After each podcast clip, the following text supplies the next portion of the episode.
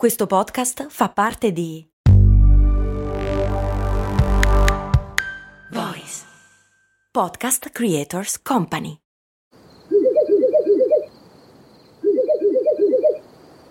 La libertà ti sta chiamando. Sono arrivati gli incentivi Jeep. Oggi sei libero di scegliere Jeep Avenger, il suburbano più compatto di sempre, in versione elettrica, ibrida e benzina, tutte alla stessa rata. Gli incentivi Jeep ti aspettano. Corri in concessionaria, ora. Info su jeepofficial.it. Pronto? Può una pallottola sparata in aria uccidere qualcuno mentre cade? Cose molto, cose molto, cose molto umane.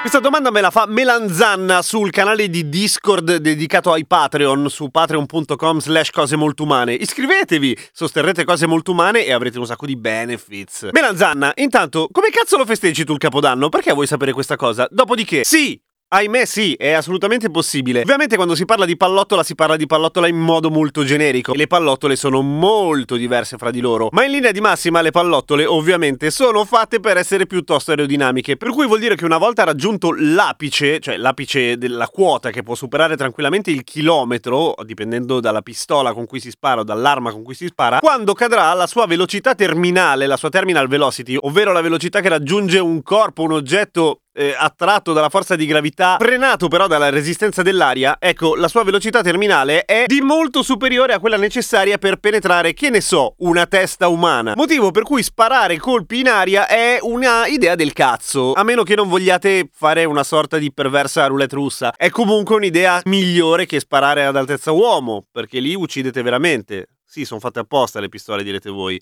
però comunque sono una brutta invenzione. In Italia la morte per pallottole vaganti, intese come vaganti perché vengono sparate in aria durante i festeggiamenti e che poi atterrano e penetrano nella testa di qualcuno, sono relativamente rare. Negli Stati Uniti, guarda un po', invece sono piuttosto comuni, soprattutto nei giorni in cui si festeggia, tipo Capodanno oppure il 4 luglio. Tant'è che il consiglio non solo è non sparate in aria, ma direttamente rimanete a casa se possibile, proprio per evitare di essere uccisi da una pallottola vagante. Che sfiga! Tra l'altro, capire dove atterrerà una pallottola sparata verso l'alto è praticamente impossibile perché sono troppe le variabili. Intanto quando si spara in aria è praticamente impossibile tenere una verticale perfetta, per cui già tirate un po' storto. Poi c'è il vento, poi c'è il peso della pallottola, poi c'è la potenza della pistola, poi c'è la sfiga e tutta una serie di cose. La pallottola può atterrare a centinaia di metri da dove è stata sparata e appunto ammazzare qualcuno assolutamente a caso. Sparare i botti a capodanno non è il massimo secondo me, ma sparare in aria pallottole è proprio un'idea di merda. Quanto dipenda dalle pallottole però eh, si può capire anche da quante pallottole esistono, cioè ci sono fucili a pallettoni, o meglio, munizioni per fucili da caccia composte da una palla sola pesantissima, altre che sono due palle di piombo legate fra di loro da un cavo d'acciaio oppure da una catena per fare molto molto molto e lasciami dire molto danno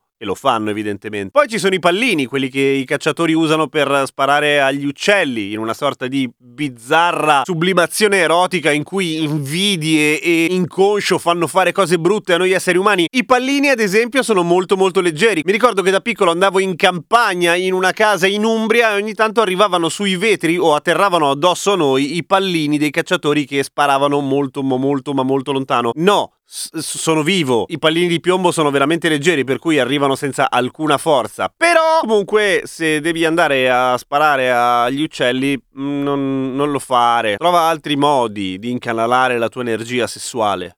Più sani il mio consiglio personale. A proposito di velocità terminale, c'è un dato interessante che con le pallottole non c'entra una minchia, però è divertente lo stesso. Sapete che ci sono animali che riescono a sopravvivere a cadute incredibili rispetto agli esseri umani. Noi esseri umani abbiamo una velocità terminale intorno ai 250 km orari, il che vuol dire che quando arriviamo a terra ci schiantiamo a 250 km orari contro il terreno, nella stragrande maggioranza dei casi più che sufficienti per spappolarci. Ma c'è un animale che ha un rapporto resistenza all'aria e massa eh, così favorevole che può cadere da dove cavolo gli pare, al massimo s'annoia ma non muore mai, è lo scoiattolo.